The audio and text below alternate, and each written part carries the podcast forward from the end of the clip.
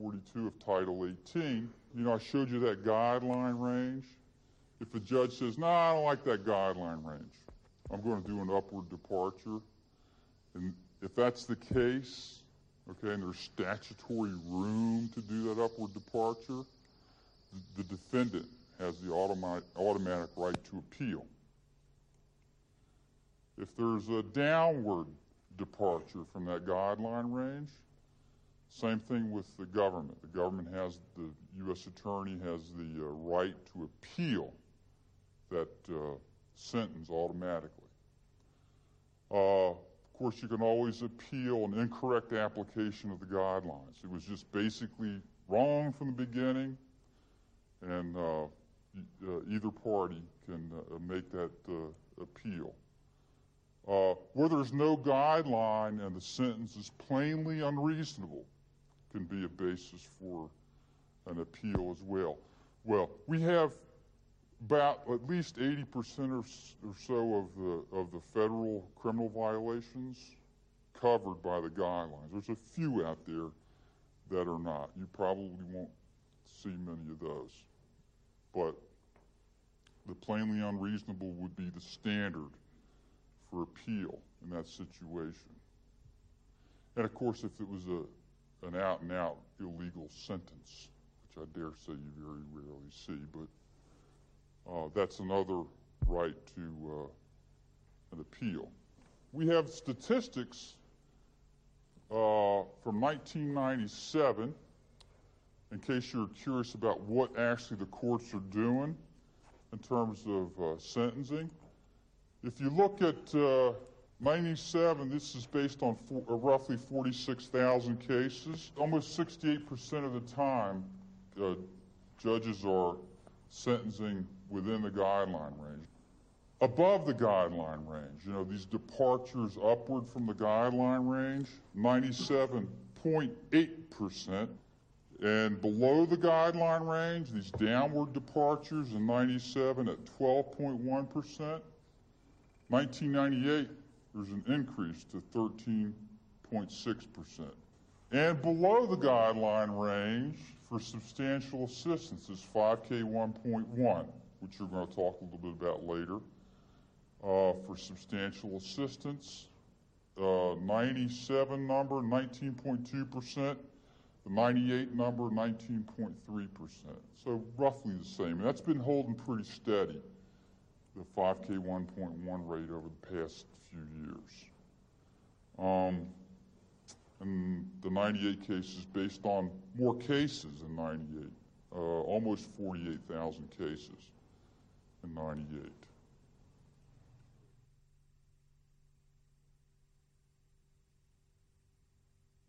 You know, with, with single count application, and we're going to start off with single counts. Later we'll talk about multiple counts, but you don't understand single count application, you will not understand multiple count application.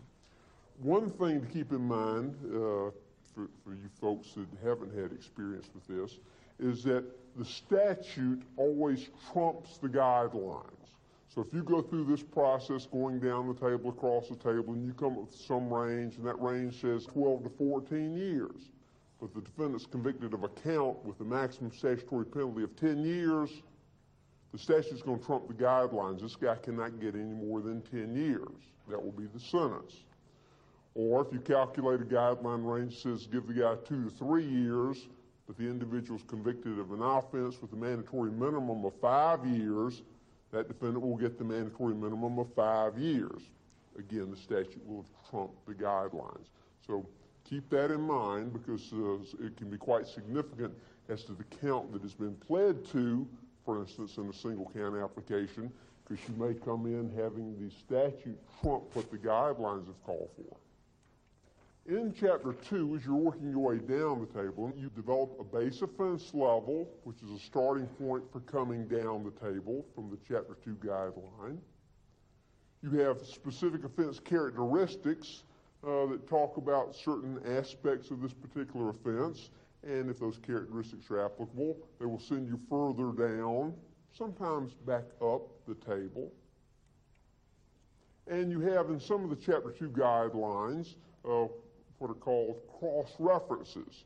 that basically say, okay, you've applied this Chapter 2 guideline and you came up with a number here, but the cross-reference may say, well, go over to another Chapter 2 guideline, apply that, and see what that number is. And sometimes you're directed to use that other guideline if the number is higher, or you're directed to use that other guideline under certain circumstances instead of the one with which you had begun.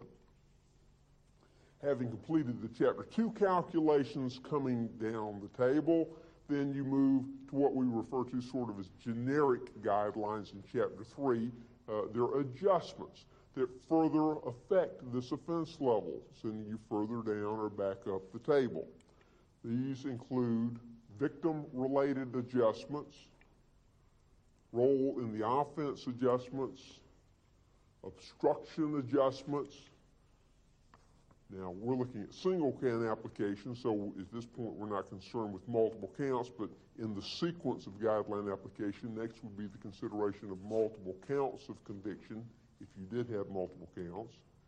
And then the final chapter three adjustment is acceptance of responsibility. Of course, the question is, which chapter two guideline do you begin with? Uh, you've got a Having been a prosecutor for five years and a criminal defense attorney for more than 10 years, all the time I see cases where people find themselves suffering immigration consequences for a criminal conviction that they were not expecting. Situations where they go to court and their attorney says, Hey, I got you a great deal. You're going to get time served. You're going to get out today. No jail time. Just you sign these plea documents. It's, it's a terrific deal. And, and, and they go through with it. They plead guilty. They plead no contest. And then a year later, sometimes five years later, sometimes 10 years later, they find themselves in removal proceedings about to be deported from the United States. Or they find that they leave the United States and they're not able to re enter, or they're not able to naturalize and become a citizen of the U.S. So, to the extent that you are not a citizen of the United States and you've been charged with a crime, you want to get an attorney who understands not only criminal law, but immigration law as well, and, and can resolve the case in a way that not only gets you a good result in court, but that is not going to trigger immigration consequences. And go move their stuff, bring it back to you. They make them pay a deposit. They run it real nice. You can leave it at Home Depot. I leave mm. mine at Home Depot in the parking lot. Yo, you know what? You know, some people they'll spend you know a hundred thousand, hundred fifty thousand dollars on an on an investment property that's not going to give you three fifty a week. No, it's not. But you can buy a two three thousand dollar car. Turn them cars into real estate, baby. Better than real estate. And I was telling, I was like, I ain't gonna lie. Do you ever get an economy car and sit on it and nobody wants it? Haven't. I mean, I, I like like a lot of my mentees used to ask me, like, "What's the best car to get?" I'd be like, "All of them gonna go." You just want to do the when it comes to economies, you want to do the ones that never really break down, Like, like Toyotas. Come on, when you seen a Toyota broke down on the side of the street? Come on, bro, them things last forever, especially a Prius, and they good on gas. You fill it up with twenty dollars, that thing get you all week. You know what I mean? So, I just look for Toyota Priuses. man, it's just super Hyundai Sonatas. man. Because it's I just put it on my insurance, go ahead and drive it. Something happens. You don't you don't care. You don't could care care. less. You know what I mean? And then you can I still put full coverage on all of mine just to take a little baby check that I'm gonna get. Mm. But it don't matter to me because I already know. I know, like if it, if in the rare occasion that it before I make my money back, it crashes or something like that, which it doesn't. But if it were to, it's not a big deal. I only spent two thousand. Like for, I'm not saying just you have two thousand for. I'm talking about I use my finance cars to get me up to where I was making enough money to go and buy cars cash, and then I did it. I did it over and over and over to where I got so many economy cars. They gonna keep going and going and going. Now, when they happen to do break down or something like that, I get them fixed, and then I keep them going. And if I if they done for, I already made my money back times tw- ten already. Yeah. And it's not a big deal to me. So I just, you know, sell it to the scrap cars, get money off from the scrap people, sell it to them, then go get another one. Like it's not even a big deal because it's so many of those cars. Y'all got to understand that they make a, a, a new model of every car every single year. Y'all know how many cars out here? Y'all know how many people go get something on uh, Labor Day on a Labor Day sales and they can't handle it no more. They want to give it away. Let me give y'all a couple games. Let me give y'all a couple games before we get out for this thing. So you talking joint ventures. You got people that can't handle their car notes no more.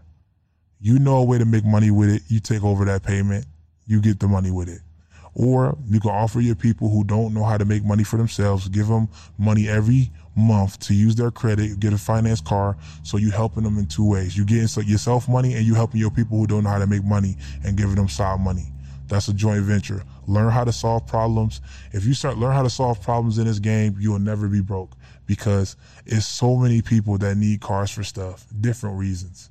You know what I mean? You'll you'll be getting slingshots. You'll be like, damn, why would I need a slingshot? Because you can drive it for yourself and then you can make money on it hourly. Mm. What don't rent out a, uh, a slingshot for the day? Rent it out by the hour. Hundred an hour gonna make you a killing. Get three of them. They gonna get them three at the same time. I promise you. It's so many plays. It's like get you trucks. Use Fetch Truck. You know how many people need trucks for moving? If you that guy who just give it to them, look, I don't care if you beat it up a little bit. I don't give a damn about this truck. Move your stuff. These dudes gonna rent them every damn day. Y'all know how good these trucks. I'll be like, yo, I'll be so surprised. I'll be like, I was like, yeah, just you can you can ding it up a little bit. I'm not gonna make you pay if you ding up the back or uh, they'd be like, bro, I'm taking to work every day. Do y'all know how much money I make off these trucks, man? Come on, man, don't start. Don't get me started. So solve problems, baby, and then you'll you'll go a long way. Help your people. Do a joint venture method. Broker deals with other people who who are in the rental car space. Maybe they might not be as good as you in marketing. Maybe they might not have the platform that a Dave Sham has. He could say, "Look, I got my rental cars going out for a hundred a day. Who need that?" You feel what I'm saying? Or maybe they can't. They don't have that influence. So if you do have it, you can help them out. Give them a minimum daily payment that they'll make, a minimum that they'll make every day when the car goes out, and then charge your fee on top. You know you got that clout. Go ahead and use it. Solve mm-hmm. these problems. If, if they, you know, you're the go-to guy, be that go-to guy. Mm-hmm. Be able to just do good business though. Have integrity and be consistent. If you be consistent in any business, they'll never forget you. So every time they come in town, they're gonna send all their cousins to you. They're gonna send themselves to you, and they're gonna make sure that they rent with you because you were consistent and you do good business. If you do that, I, that's why I never worry about having customers because they come into they dying for me. They hit my Google page. They hit my my my Instagram. They hit my business Instagram. They hitting uh, Uh, my Turo, my HyreCar. So I got them coming from all streams. You know what I'm saying? So that's the thing. And clearly, word of mouth is passing around as well because I do good business, and I think of myself as a friendly guy.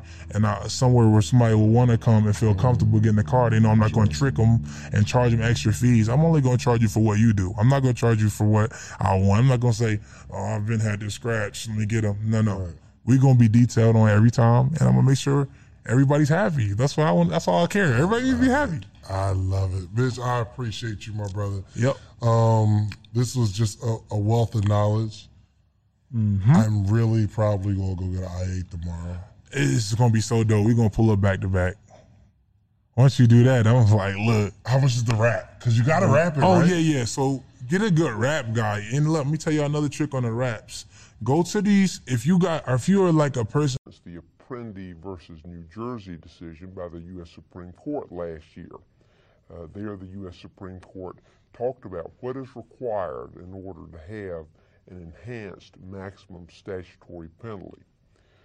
Because our video presentation today, however, is focusing on basic guidelines application, we will not be getting into the determination of statutory penalties or looking at recent case law developments.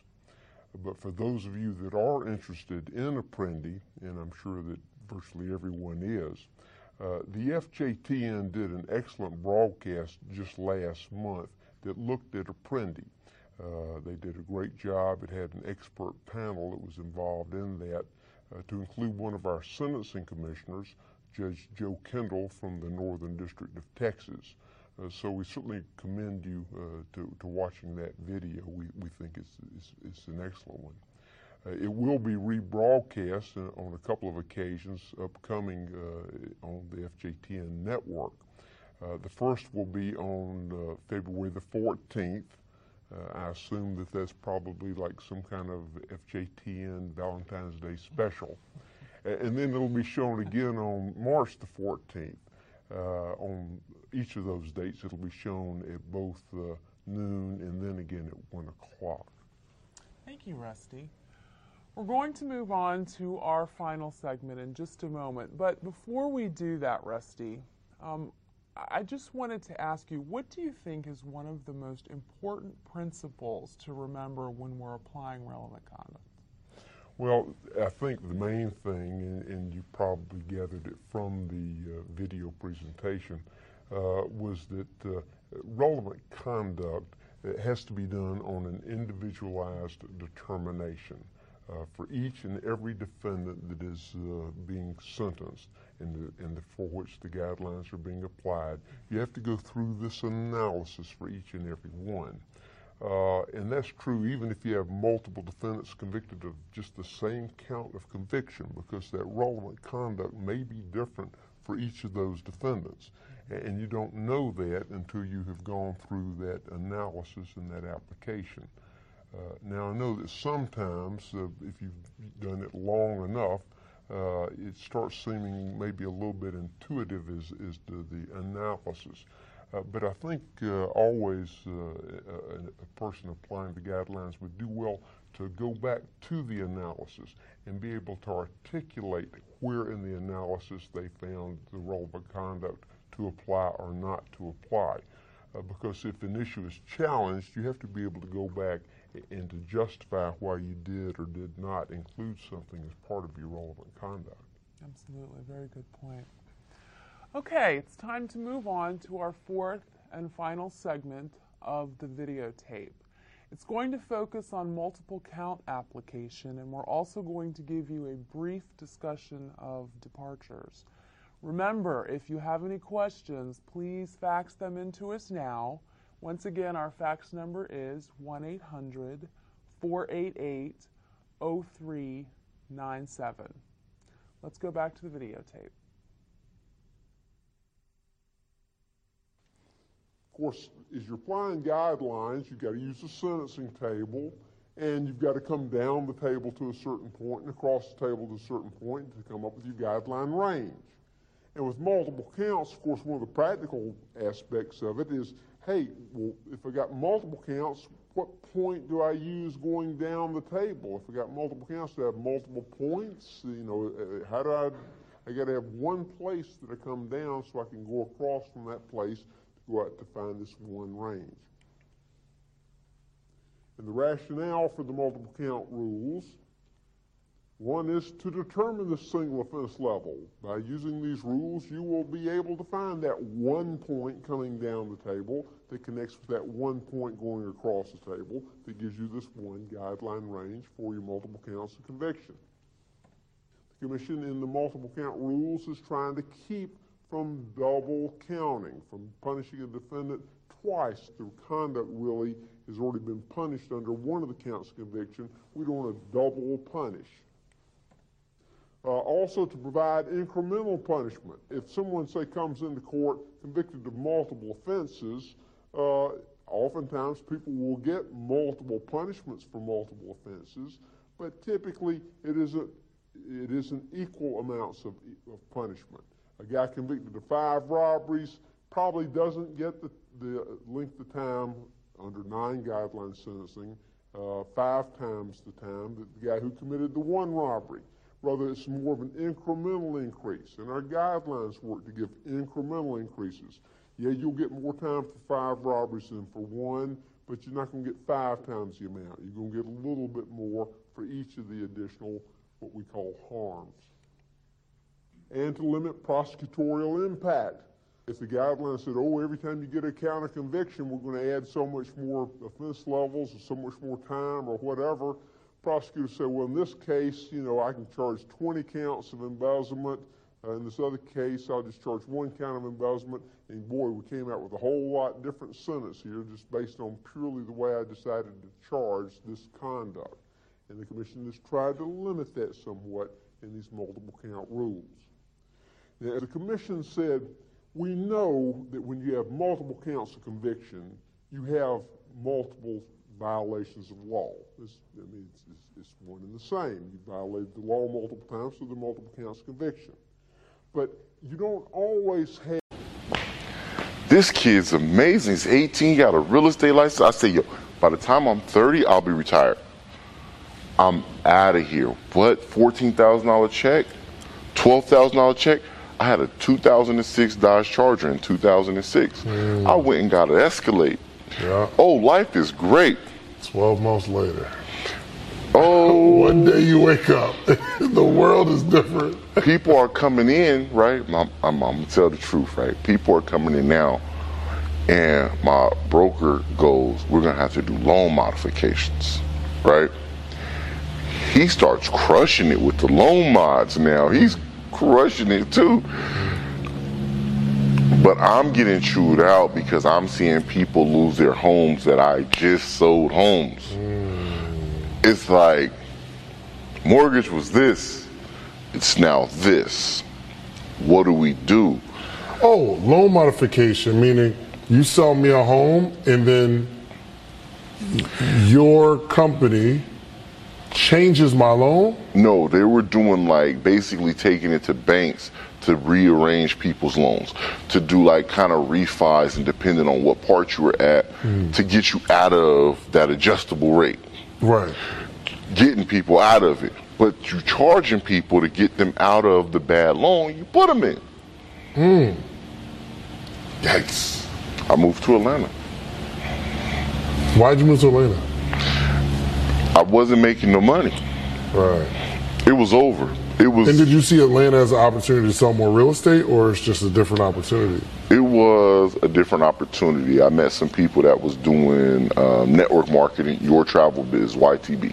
That was my first ever. Did you get a bag in YTB? Absolutely not. Really? Absolutely not. You know, you remember uh, Spencer Iverson? So I think Spencer was killing it. I was under a guy named Keith out of Macon. Um, no, I didn't.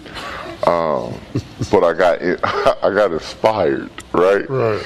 I remember going to St. Louis and I seen these regular people who weren't celebrities standing on a stage that packed out the whole St. Louis arena. And I told my mom, I'm gonna do that. I'm gonna be able to pack an arena out to respect me when I come out and do something. So that's been my goal. I go. I remember seeing that. I didn't know that. As I fast forward now, and I go, only way you'll be able to do that is if you can positively impact people's lives. So you have to get into a position to where you can impact as many people as possible. So when I look at it now and I look at my business model, my whole goal is if you want to be successful, you'll only be as successful as the amount of people you help become successful. Mm. I have to make massive impact positively on people's lives. The more amount of people I can positively affect, more successful I'll be, and the closer to going, look at I can now put and go look at how many people I've been able to positively impact. For sure, for sure. That's now my goal, and it's been my goal for the last few years. Is how do I grow my impact? I started out with financial literacy and um, credit coaching and things like that because I wanted to help people. I've helped fathers get funded to get their daughters heart surgery. That kind of impact people who um, kids are getting taken and put into child protective services, and we're helping them purchase homes or helping them get into adequate living situations, not understanding that they can finance furniture to have their home properly furnished and having everything there. That kind of impact. Then I go, I can only do so much. This is getting beyond me. I have more clients than I can have staff. Right. Okay. So we we, we, we, we fast forward. So you're a YTB not making no money, but Yeah. how do you get into helping people with their credit? get, I started working. I went through transitions, different com- different businesses, Atlanta, I got introduced to Atlanta. You know, anybody get introduced to Atlanta, you get introduced to get outside and go. Mm-hmm. So I got outside and I went. I'm on Craigslist. I'm doing cell phone repair. I go into So you the, got into cell phone repair after the YTB fiasco. yeah, Gotcha. yeah, fiasco with that, right? So I remember, I, even with YTB, I was like Marietta uh, Mall. I mean, the flea market in Marietta.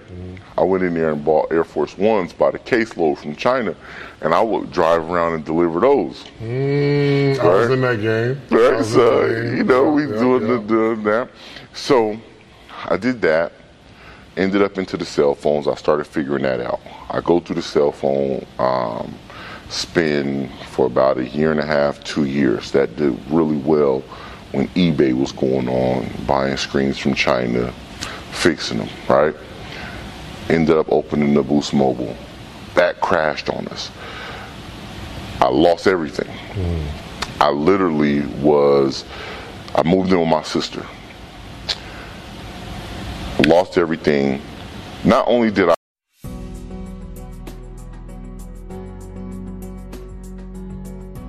Navigating the legal waters can be challenging and frightening at times. Being accused of a crime, either a business or a personal matter, finding the right attorney, while it doesn't cost anything to make that call, could cost everything in terms of outcome. When I came to Wooldridge Law Firm, I found a team of professionals, assertive, aggressive, focused not only on the outcome, but also on the, the client. There were many nights, late nights, where I, I would pick up the phone and call members of the team, and I always got a response. And that's important. Finding a lawyer who just represents the outcomes and doesn't represent the clients can be terrifying. Really committed to not only winning the case, but also committed to making the experience one that puts the client in the best frame of light. What made this situation more uh, scary for me is the fact that being high publicity at times, you people can say anything they want about you, and it's your job as the person to hire the right law firm to protect your interest, your reputation, and your livelihood. And that's what happened to me. Accused of something that I absolutely did not do, I sought the best representation, not taking a chance on the outcomes, not taking a chance on my livelihood. Wooldridge Law Firm, again, committed to the outcomes, committed to the client. You won't be sorry.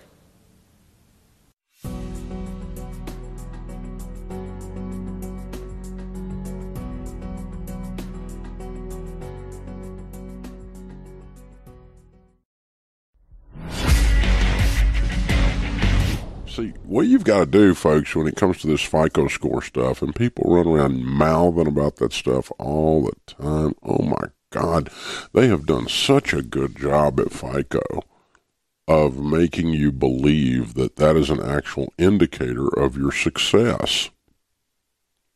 Your FICO score is not an indicator of your success.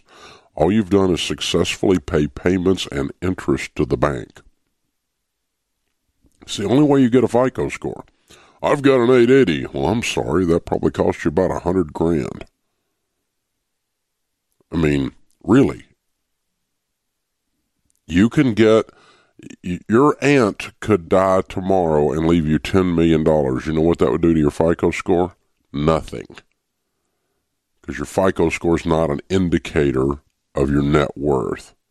Your boss could walk in this afternoon and raise your income to a million dollars a year. You know what that would do to your FICO score? Nothing. Because a FICO score is not an indicator of financial health. It's not an indicator of a big income. It's not an indicator of a big net worth. It's not an indicator of a big investment portfolio. A FICO score is an indicator that you've borrowed money and paid it back a lot. And the higher your FICO score, it mean the more it means the more you've done this over and over and over and over again. So this worshiping at the altar of FICO represents stupidity on your part. Stupid. Because you're using a false measure of success.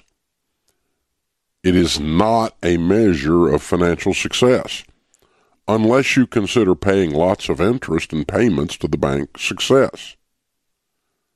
It's the only way that your FICO score develops. And case in point is if you never borrow money, you'll never have a FICO score. Case in point is if you pay off every single account and close all of them, and you have a net worth of tens of millions of dollars, and you make a bazillion dollars a year, and, and your FICO score zero. That's me, by the way. Okay? I have a zero FICO score. I'm not borrowing money in 20 years. All the accounts are closed. They're not just zero balanced, they're closed. I don't owe a soul and haven't in 20 years. And plus, over 20 years. And so I don't have a FICO score. But here's how stupid our culture is. I can wander over here to the local apartment complex with some little 27 year old apartment manager who reports to somebody. I live in Nashville, and they report to somebody in New York or Atlanta. And I'd fill out an application to rent an apartment. And because I don't have a FICO score, their their their thought train is so backward and stupid, they won't rent me an apartment. Now, I can write a check and buy the whole freaking complex, but I can't rent an apartment there. See, that's how stupid this is and how culturally backward it is. So, if your goal is to buy nice furniture for the bank lobby, then run your FICO score up if your goal is to make sure that the windows are cleaned on that 100 story tower in the downtown skyline of your city, and that's a bank tower, if your goal is to make sure the window washers there get paid, then run your FICO score up. If your goal is to make sure the stock at General Motors or Ford or Lexus that their stock price goes up because their profit has increased because they've funded more car loans and made interest on you, then run your FICO score up. But if your goal is to change your family tree and become very wealthy and outrageously generous, if your goal is to have tens of millions of dollars in order to make sure that your family generationally is shifted and that you have the ability to be unbelievably outrageously generous, if that's your goal, then screw FICO. Why are you giving them money? Why are you giving banks money to run up a false measure of success? It's not a proper measure of success. But all these dadgum broke financial geniuses that work with you or that'll be at Christmas dinner in your family, well, you need to protect your FICO score. About how People, much? um, about three thousand. The most I paid for one is like forty two, and I'm cool with that because they'd be good. They'd be like 2013s, Right. uh, 2013 and up. So 2013 and up. It doesn't have to be that, but that's what if you want them to be using it for like Lyft and Uber, Gotcha. you you get 2013 and up because they starting to, you know, every year they make it to where your, your car got to be a higher year. So Where where do you where do you find the people that want to get it for that particular purpose, like lifting? Uh, you can put it on the uh, the get it around in the HyreCar, and and you also can get around promote- or HyreCar. That's yeah, the website. you can do that. what? You can do that too. But for me, uh, I found it better on personal, so I went and did that renting them out personally. So once you know people know you for cars, they know you for cars. Okay, yes, because I, I want to get into that Mhm. because one day I like to be, you know, do the personal. It's just I'm so afraid that if it's not on this, because first off, Turo's gonna take thirty percent They killing it. of your income. They winning. We, I was just talking to Brandon the other day. They winning. Like, yo, they created a website where I can find you and you give me your car and they're in the middle and take 30% of all these transactions. And they don't own any cars. Are they going public? I'm not sure. And if they do, I'm probably going to buy in. I'm invested in yeah, that. for sure. That's amazing. Amazing business model. Awesome. But that's the security. That's the security because if so, they crash your car, they steal your car, Turo takes care of it. Kinda. You gotta know. You gotta do it the right way. That's what. That's the only reason I made the course because I seen people that the well, o- other than the fact that I wanted to actually teach the business that I do and make a million millionaires, I wanted to teach it because people don't know how to use Turo the right way. So they be a lot. If you follow, if you get on the forum, it'll scare you to death. If you get on the Facebook, if you get on the Facebook Turo forum, it'll scare you to death out of wanting to rent anything on Turo because you're gonna hear all the horror stories. But your only reason you see the horror stories is because people don't follow the steps and things like I teach in the course on the the pre trips, like what you need to have, like 80 plus photos, inside, outside. You gotta cover every part of that car because if you take a picture of the car from a wide range and it doesn't see that part that actually gets hit before the trip, they will not cover you.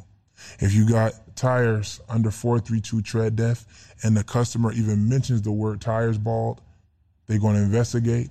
And if you don't got paperwork from a week of or a tread depth reader on your pictures the day of that trip before they took the car, they're not going to cover you. It don't matter if they totaled it, they don't matter if they stole it, whatever. They're not going to cover you because, well, not stole it, but they won't cover you if you had the tread depth tires, tire tread depth messed up. So, so if they get in an accident, Mm-hmm. right? Even if the tires are still there intact, you can go look at the tires to see if the tread depth is Under on point. foot. If oh, they, it's on point, yeah, yeah. if they just say out of their mouth, you know what? I don't know if the tires had good tread. They're just not going to cover it. And no, they're going to investigate it. So, investigate and once they investigate it, if you don't have your paperwork from the week of, and you don't have a tread depth reader picture with you with your damn tread depth reader in that tire, after they said that, and they look at the pictures and they can't tell, like you could, you didn't take a picture of your tread. Right. If they can't tell that those are good tires, which they won't, because they're gonna want to not cover it because you didn't follow the guidelines by using that tread depth reader or a coin to show how deep it is in the tire before the trip, they're gonna not cover you. It's just, it's, I've seen it. I mean, it happened to me before. So, um, like a, somebody smacked the car. It's clear. They admitting to it. I was driving drunk. I smacked the car. I ran into the median. But they did say that the tires was bald. Brand new car. Wow. You know what I'm saying? They ain't cover it. So then you gotta use your own personal insurance. You know what I'm saying? So That sucks. yeah. So what you want to do is And that raised your rate. That raised your personal insurance. You don't want to Yeah. use your personal insurance, though, right? Yeah, well, uh, I say like this: you never want to lie to your insurance company, but you definitely got to know that insurance is a game of words. So you can be covered in any situation.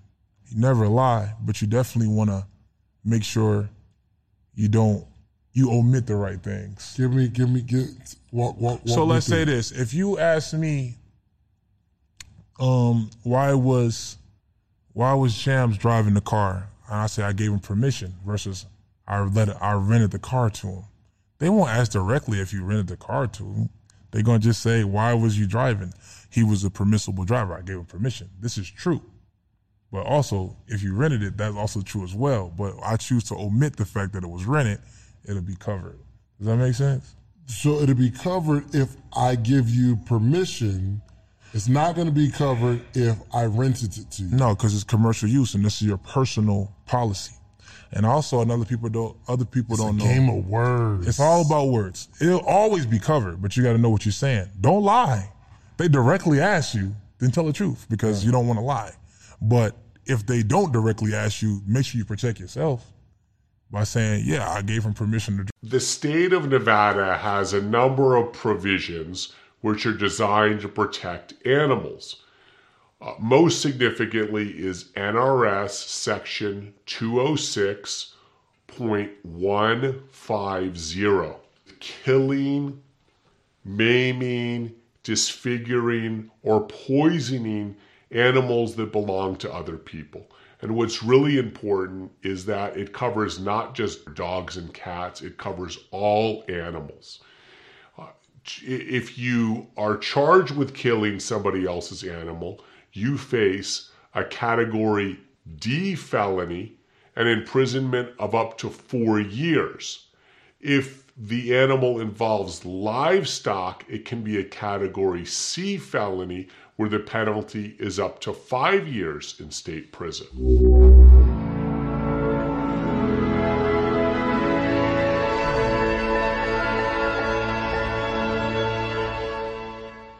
King Von is one of the newer rappers in the Chicago hip hop scene.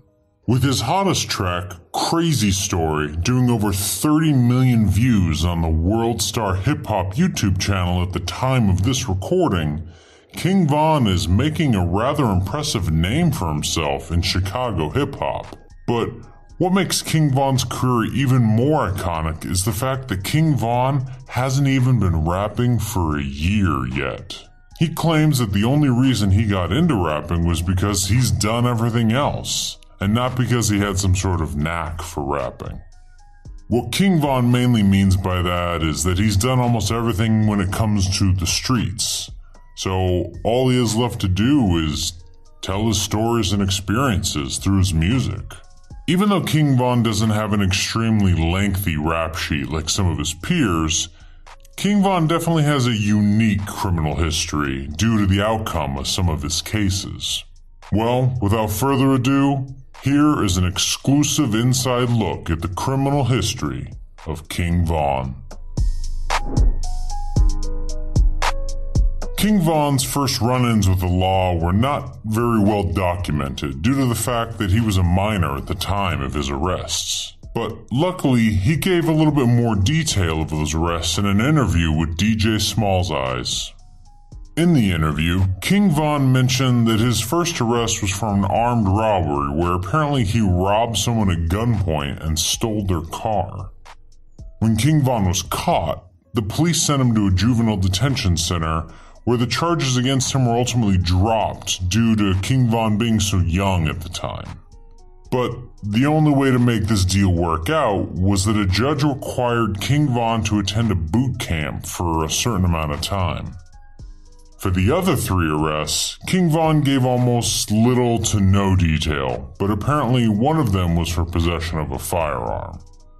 King Von didn't say how this case ended, but we can probably assume that he was sent to a juvenile detention center and got convicted, but under a certain type of condition where it gets taken off of his record after he turns 18. King Von also mentions that he was locked up at one time for 15 months, and the time before that for 14 months. Von gave no details as of why, but it apparently happened. King Von's next arrest happened when he was only 19 years old, in 2014. According to authorities, King Von was at a party when a guy named Malcolm Stuckey was steady eyeballing him. King Von must have taken offense to this because he then grabbed his friend Michael Wade and left the party in a gray vehicle. Around 45 minutes later, King Von and Wade returned to the party but parked in an alley near the home. The two then got out of the car with loaded guns and headed to the front of the residence. Malcolm Stuckey and two other people were sitting on the front porch when King Von and Wade opened fire on them. Stuckey and the other man fled down LaSalle Street, but both ended up getting shot. The other man on the porch was shot as well as he was attempting to run inside the home. In the end, three people were critically wounded, but Malcolm Stuckey unfortunately got shot in the head and died later that day. After the shooting, King Von and Wade ran back to their car and fled. Both of them ended up getting arrested days later. During the investigations, over 20 shell casings were recovered, and Wade even admitted to police that he had fired a gun 15 or 16 times at one of the victims. King Von, on the other hand, refused to talk to the authorities. The two were held without bond and were facing life in prison for charges of first degree murder and two attempted murders. After sitting in jail for three and a half years, the trial finally began. The trial lasted a total of five days, and the outcome is, honestly, surprising. Wade got sentenced to 28 years in prison, while King Von was acquitted of all charges. After three and a half years in Cook County Jail, King Von was free. Since his release, King Von was staying out of trouble and began rapping. Von also moved to Atlanta to be around his good friend Lil Durk, who is also an extremely successful rapper. With a promising future ahead of him and all while being surrounded by many other successful people, you would think that King Von would never risk all that to commit some stupid crime. But sadly, that was not the case because on May 17th, 2019, King Von was arrested once again in Fulton County, Georgia. Sources say that King Von was involved in a shooting that occurred on February 5th, 2019 at the parking lot of the Varsity in downtown Atlanta. Officers apparently responded to a call at around 5:45 a.m. after gunshots were reported in the area. When they arrived, they found a 23 year old man shot to the lower extremities. The man was found outside of his vehicle in the parking lot and was taken to Atlanta Medical Center in serious condition. Thankfully, he survived. After three months of investigation, police determined that King Von was the alleged shooter and eventually ended up arresting King Von moments after that conclusion was made. King Von is still locked up to this day and is being held without bond. Sources close to the situation say that the man King Von shot was attempting to rob him and that it was done in self defense.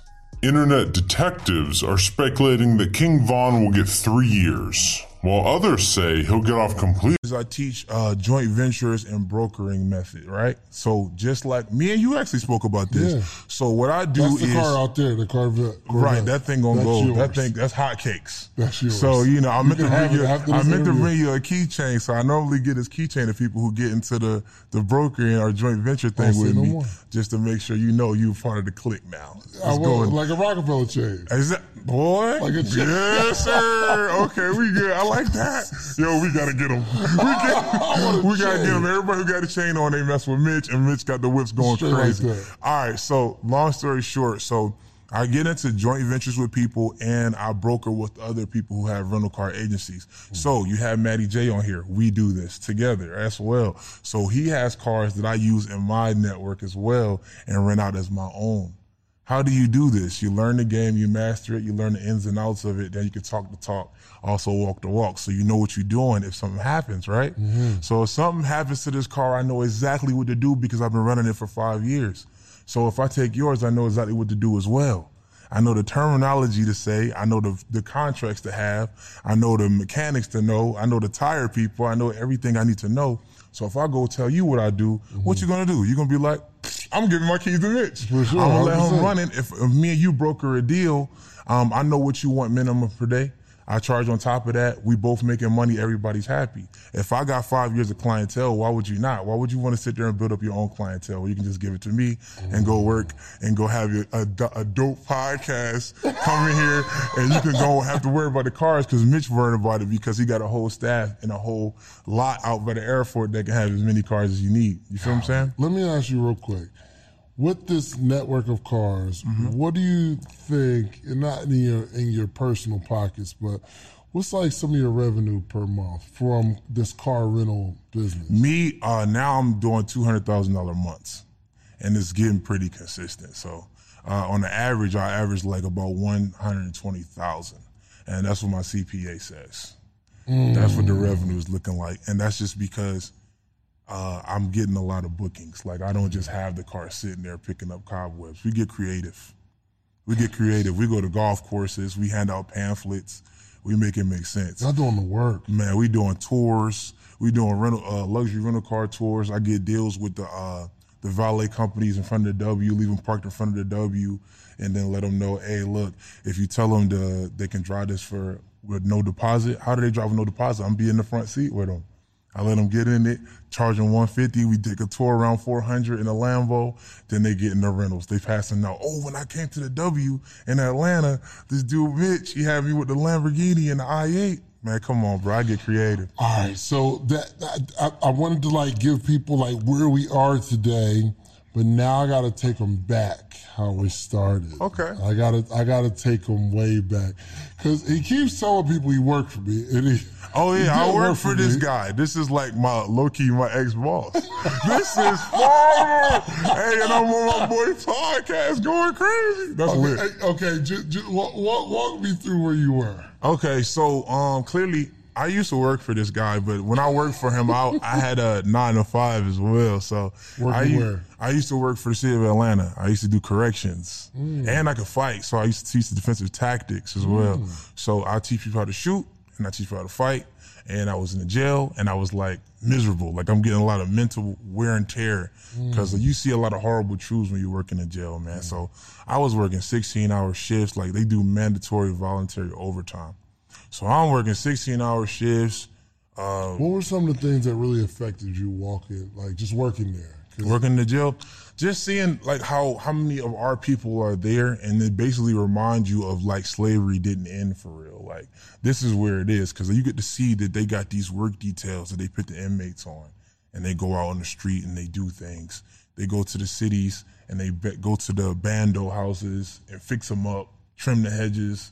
They go out on the side of the highway, pick up the trash. They go out and clean out underneath the pathways where the homeless people stay. And they clean all that stuff out. They're doing work literally for free. You get what I'm saying? So you can kind of see how the concept of slavery never ended is actually we just numb to it because we don't think about where the people actually go when they go to jail. So I'm seeing that firsthand every day. It's tearing me up, and I'm a thinker.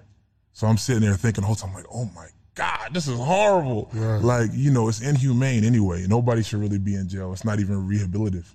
They're not getting rehab when they go there. They're just going there for a second and just living in a horrible situation. Mm. You get what I mean? And then you get to where I was working at, like, they can't even take a shower every day. They got shower days. Just thinking about not being able, as a grown adult, not being able to take showers when you want to. You got to take when they tell you. You got to eat when they Shower tell you. days. Yeah, it was crazy. It wasn't. It was different. So me seeing that every day tore me up. And then I'm associated with police Right. now, just working for corrections. Right, right. Which is beneficial to me now because I have my badge, and when I get pulled over, I can show it, and I'll get a ticket. but it's not beneficial to me when uh, I'm associated with, with all the stuff like the Mike Brown. Michael Brown, and Trayvon Martin stuff. That stuff happens, and you're associated with police. Yeah. You know what I mean? So I was dealing with a lot of mental battles. So I, I was I was dying for the way to get out. But luckily, because I worked at the reason Open and gross lewdness is a common charge that we see filed in Las Vegas. And usually it has to do with somebody who inappropriately touches somebody else, usually at a club or a bar. It's a very common charge. Often, somebody who's charged with an open and gross is uh, is someone who's been drinking, somebody who has no criminal record. Maybe they thought the contactor was invited and they misinterpreted social cues and didn't realize they were do doing something wrong. Or as a result of consuming alcohol, their inhibitions were, were low and they, they did something that maybe they wouldn't have done when they were sober. The significant uh, issue relating to open and gross lewdness in the state of Nevada is it's considered a sex offense and it requires registration as a sex offender. So, what might seem like a playful touching after a few cocktails could end up being something that requires you to register for life as a sex offender. So, the consequences can be quite severe. I'm attorney Michael Becker of the Las Vegas Defense Group. If you've been arrested in Las Vegas or anywhere in the state of Nevada, call us at 702 Defense. We'd be happy to talk to you about your case.